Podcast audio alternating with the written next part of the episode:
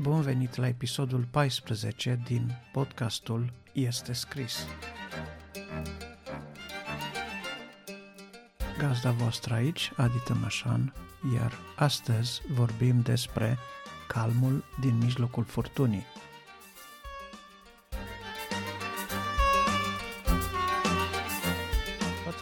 Viață perioade de furtună, perioade de necaz, perioade de întristări, perioade când simțim că totul se rupe, că nu mai rezistăm, că inevitabil ne vom pierde viața și ucenicii Domnului Isus au avut și ei la rândul lor aceste momente în corabie cu Isus, în corabie când au văzut pe Isus umblând pe mare, dar și în alte momente critice din relația lor cu Isus.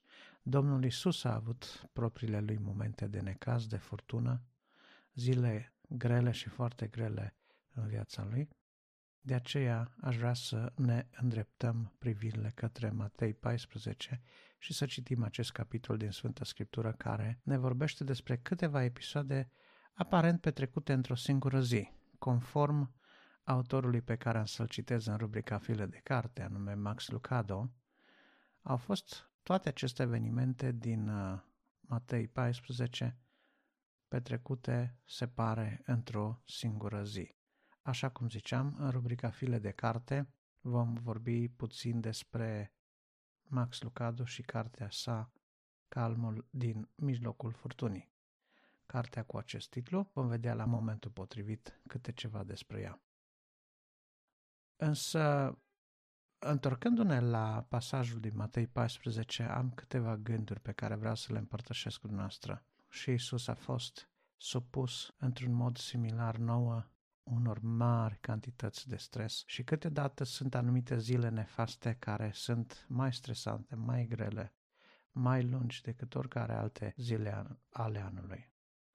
Îmi aduc aminte că în urmă cu câțiva ani, într-o singură zi s-au întâmplat atât de multe lucruri și atât de neașteptate încât am fost șocat.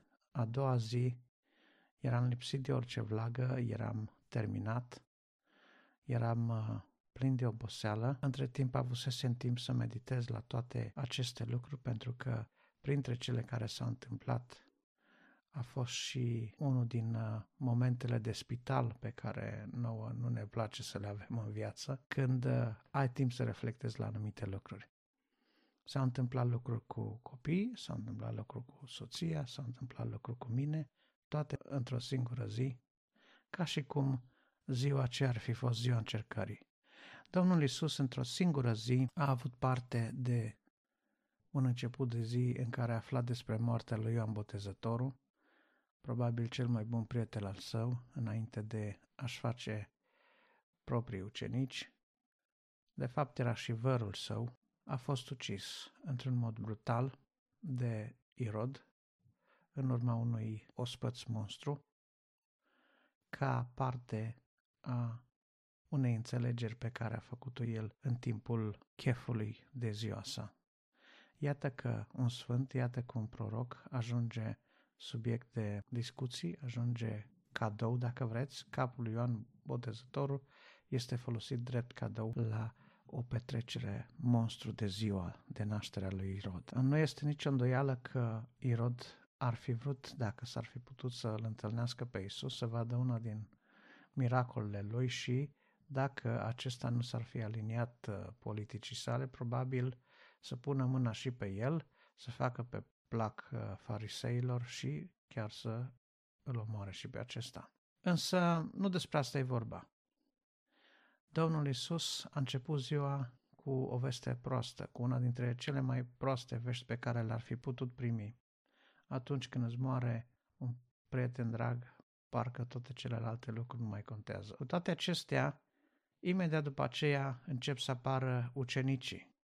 Ucenicii care au fost trimiși doi câte doi și cărora el le-a dat putere să dezlege de sub puterea celui rău, să vindece și ei vin cu experiențele lor, vin cu poveștile lor, ce au făcut în cutare sat, în cutare sat, cum au vindecat, cum au eliberat, sunt uh, fascinați de puterea pe care Domnul Iisus le-a transmis-o, de autoritatea pe care o au și ei la rândul lor asupra bolilor și duhurilor necurate. Și iată că, într-un fel, Spiritul lui Isus, dacă am putea spune așa, este înviorat de toate aceste mărturii, însă le temperează elanul, le temperează încrederea de sine prea umflată în urma a tuturor acestor uh, evenimente și le spune voi, bucurați-vă că numele vă sunt scrise în cartea vieții. Și mă întreb în dimineața aceasta, câți dintre noi ne-am bucurat astăzi că avem numele scrise în cartea vieții.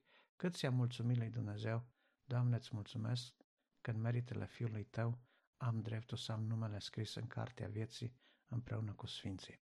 După această a doua chestiune care apare în ziua aceea, vin mulțimile care sunt cu miile și îl ascultă pe Isus și brusc el trebuie să devină predicatorul care aduce vestea bună și stă și îi învață pe bărbați, pe femei, pe copii, adunați acolo pe dealuri, nu departe de Marea Genezaret, nu departe de Tiberiada, unde avusese loc sacrilegiul uciderii lui Ioan și unde era palatul de vară al lui Irod, în orașul Tiberiada de pe malul mării. El învață pe oameni acolo și după vreme face înmulțirea pâinilor. Și aici, la înmulțirea pâinilor, el începe să facă părere diferite față de majoritatea ucenicilor lui. Ei zic, dă-le drumul prin satele de prin prejur să meargă să-și caute mâncare. Iisus zice, nu, dați-le voi să mănânce. Nu știm de ce Domnul Isus a vrut să le dea să mănânce în ziua aceea, dar cred că acolo trebuia să se întâmple ceva mai grandios decât ceea ce se așteptau ei. Acolo a fost mult mai mult decât o cină primită gratis. Acolo a fost un miracol care a avut loc datorită încrederii în Dumnezeu, datorită mulțumirii Domnului Isus și a fost un miracol care s-a extins de la Isus la ucenici și la cei care au avut parte de el. Nu știu dacă pâinea și peștele acela primite de la copilaș s-au înmulțit doar în mâinile lui Isus. S-ar putea să se fi înmulțit chiar și în mâinile apostolilor în timp ce ei împărțeau. Însă un lucru e clar. Pe când se credea că totul s-a terminat și că de acum mai vremea fiecare să plece acasă, ei au trebuit să grupeze oamenii, să-i reorganizeze, câte 50, câte 50 pe grupuri, să meargă printre ei să-i hrănească, lucru care a mai luat câteva ore bune. Treaba este că de îndată ce oamenii s-au simțit sătui, au fost șocați de această înmulțire miraculoasă, brusc au schimbat registru și s-au gândit că Isus ar fi cu adevărat regele așteptat de ei, pentru că dacă îi vindecă, dacă îi eliberează de duhurile, dacă poate să le dea pâine, de fapt, ce altceva și-ar mai dori? Și au vrut să-l ia să-l facă rege. Și Isus când a simțit și când a înțeles lucrul acesta, a lăsat mulțimile cu ucenicii le-a zis, el s-a dus în munte să se roage și îți dați-le voi drumul. Și apoi le-a spus să meargă pe celălalt mal al lacului Ghinezaret.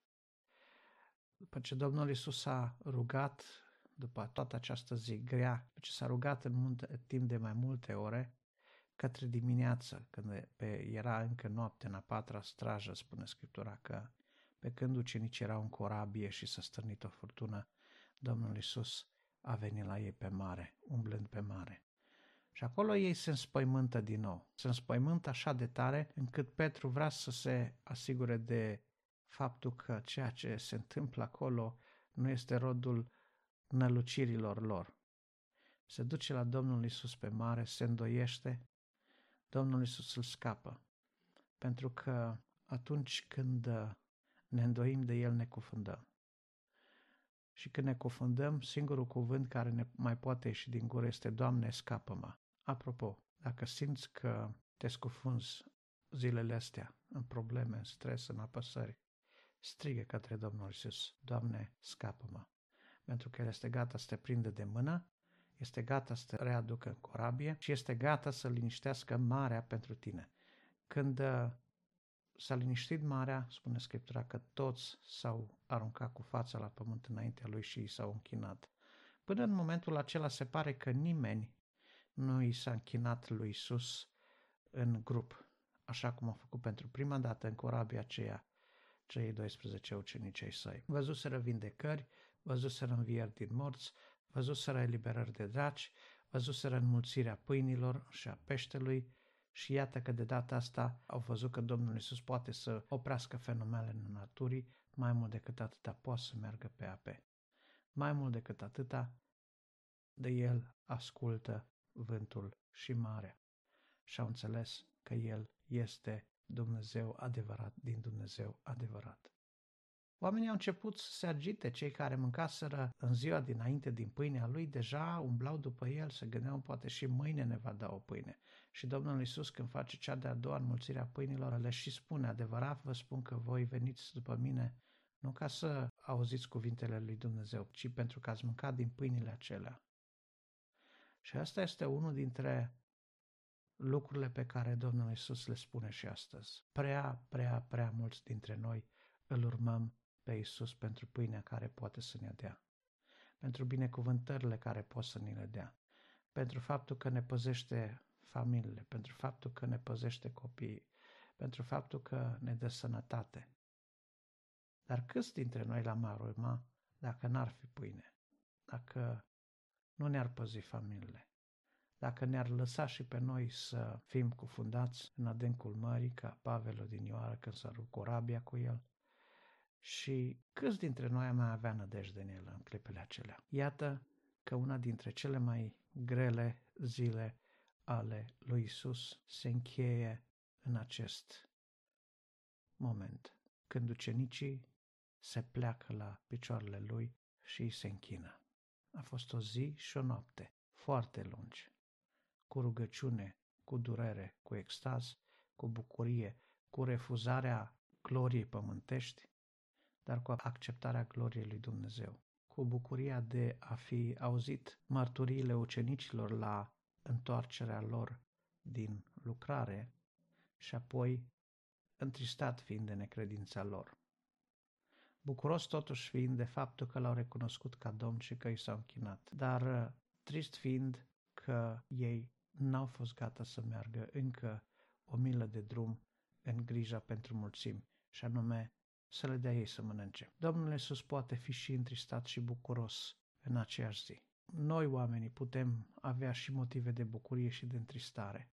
Unele lucruri ne ridică moralul, altele ne-l coboară. Putem fi mai triști sau mai veseli. Însă, indiferent de toate acestea, cred că rezultatul final ar trebui să fie acesta, închinarea noastră înaintea lui Isus. De fapt, Scriptura are mențiune clară în ea, unde ni se spune că orice genunchi se va pleca înaintea Domnului Isus, orice genunchi a celor din ceruri, de pe pământ și de sub pământ, și orice limbă va mărturisi că Isus Hristos este Domnul. Astăzi poate este ziua când aceștia se pot împotrivi, când li se pare că Isus nu intervine, că Isus tace și pot spune despre El și împotriva Lui orice. Însă va veni o zi când li se vor deschide ochii, poate momentul acela prea târziu, dar cu siguranță toți se vor închina, fără excepție, înaintea lui Isus. De aceea, dacă știm ce poate Isus, dacă înțelegem că El poartă de grijă într-un mod minunat, a purtat de grijă ucenicilor, a purtat de grijă celor care au venit să-L asculte, a purtat de grijă națiunii sale, a fost cu atâta compasiune, cu atâta purtare de grijă, cu atâta milă, cu atâta dorință de a aduce mântuire și viață veșnică și de a întoarce pe oameni la adevăratul sens al cuvântului lui Dumnezeu. Și când vedem toate acestea la Domnul Isus, nu putem decât să cădem în adorare, în admirație, pentru că El este singurul vrednic să fie adorat. El este singurul vrednic să primească slava, cinstea și gloria în veci. Și de aceea, împreună cu mine, plecați-vă capetele în momentele acestea și haideți să facem o rugăciune. Doamne, îți mulțumim pentru fiecare moment când ai intervenit în viața noastră. Și în momentele de restriște și în momentele de durere.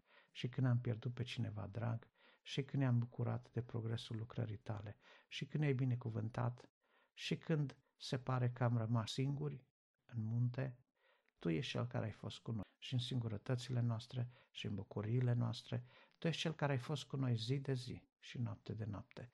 Tu ai fost cu noi în furtunile noastre. Tu ai fost cu noi în spaimele noastre.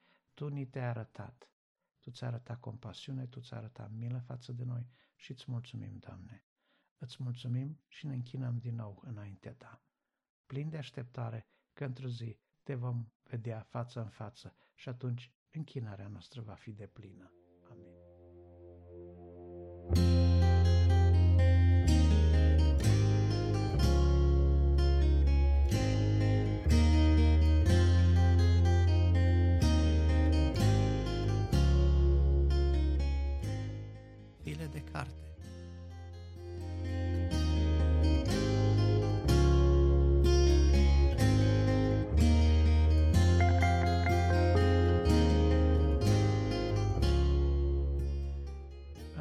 file de carte de astăzi, Max Lucado ne propune această carte cu titlul Calmul din mijlocul furtunii. Se știe că atunci când uh, tornadele apar, există un ochi al furtunii și în ochiul furtunii există o tăcere mare, însă după acea mică tăcere începe cea mai grozavă uh, senzație de, de, de furtună și de tulburare și de zgomot și de forță pe care o poate avea o tornadă, pentru că imediat în jurul ochiului furtunii este cea mai mare putere de distrugere a furtunii. Însă aș vrea să vă spun că Domnul Isus face pentru noi în mijlocul furtunii mai mult decât a ne păstra totdeauna în ochiul ei. Face pentru noi mult mai mult decât uh, a ne scăpa din mijlocul ei. Domnul Isus este cel care ne dă încrederea să rămânem calmi să nu ne pierdem cu firea în mijlocul furtunii, să nu ne îndoim de ajutorul și de prezența Lui.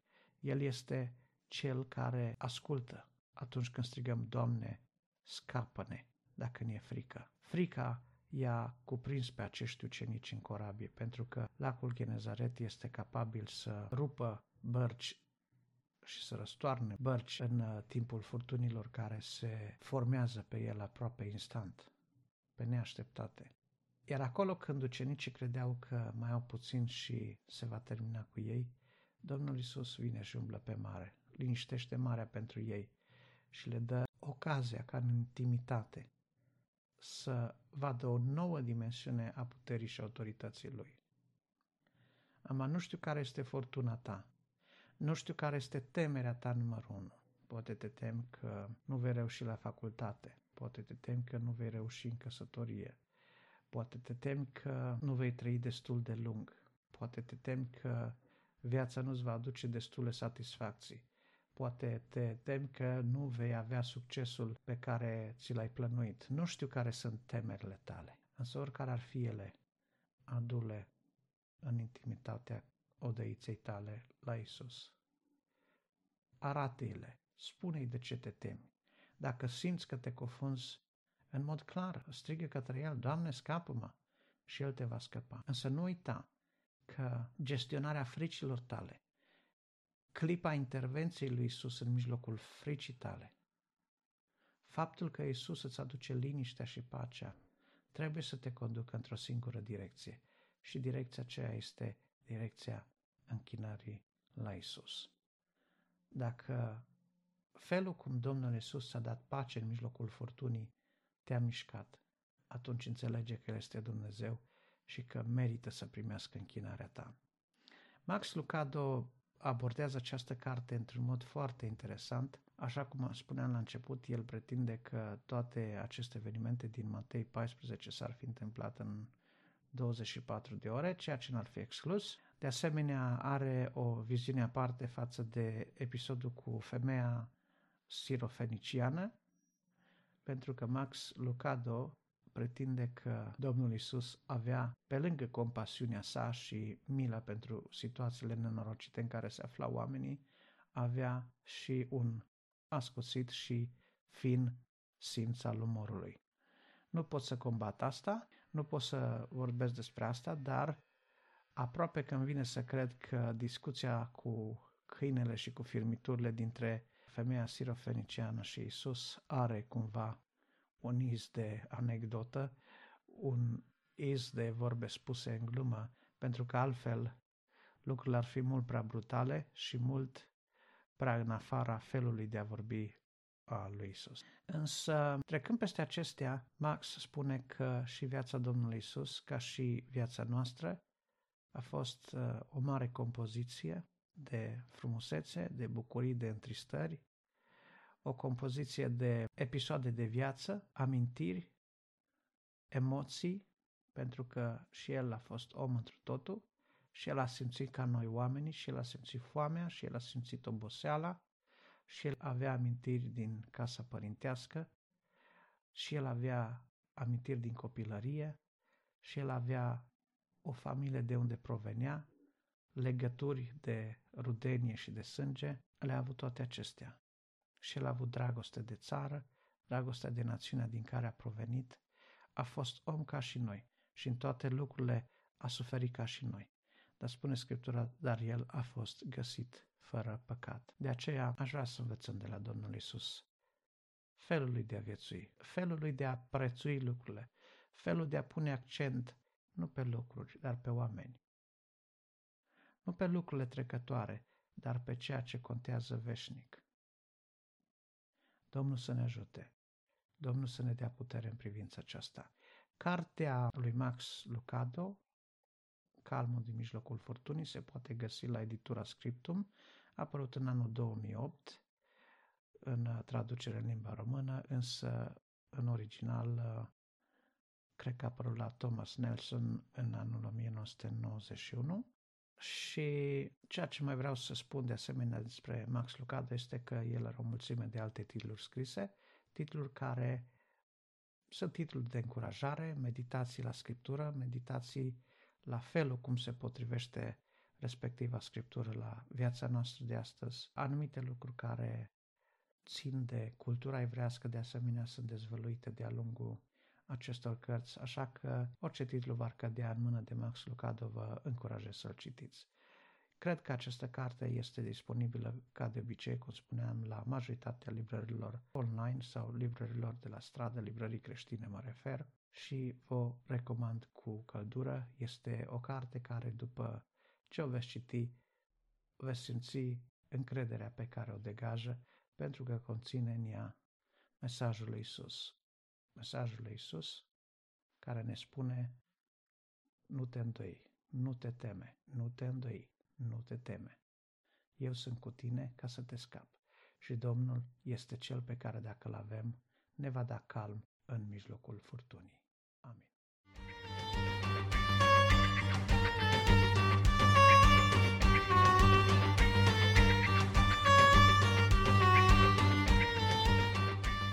Dacă v-a plăcut ceea ce ați ascultat în podcastul Este Scris, rugămintea mea este să dați vorba mai departe.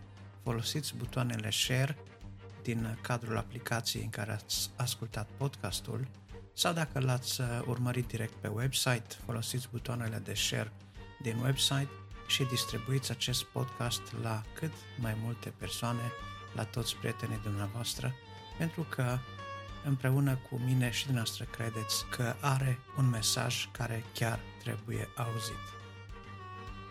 Aștept părerile și opiniile dumneavoastră, sugestii, comentarii sau, uh, dacă vreți, chiar recomandări de cărți la adresa de e-mail podcastarondestescris.ro Dumnezeu să vă binecuvinteze și vă aștept pe data viitoare.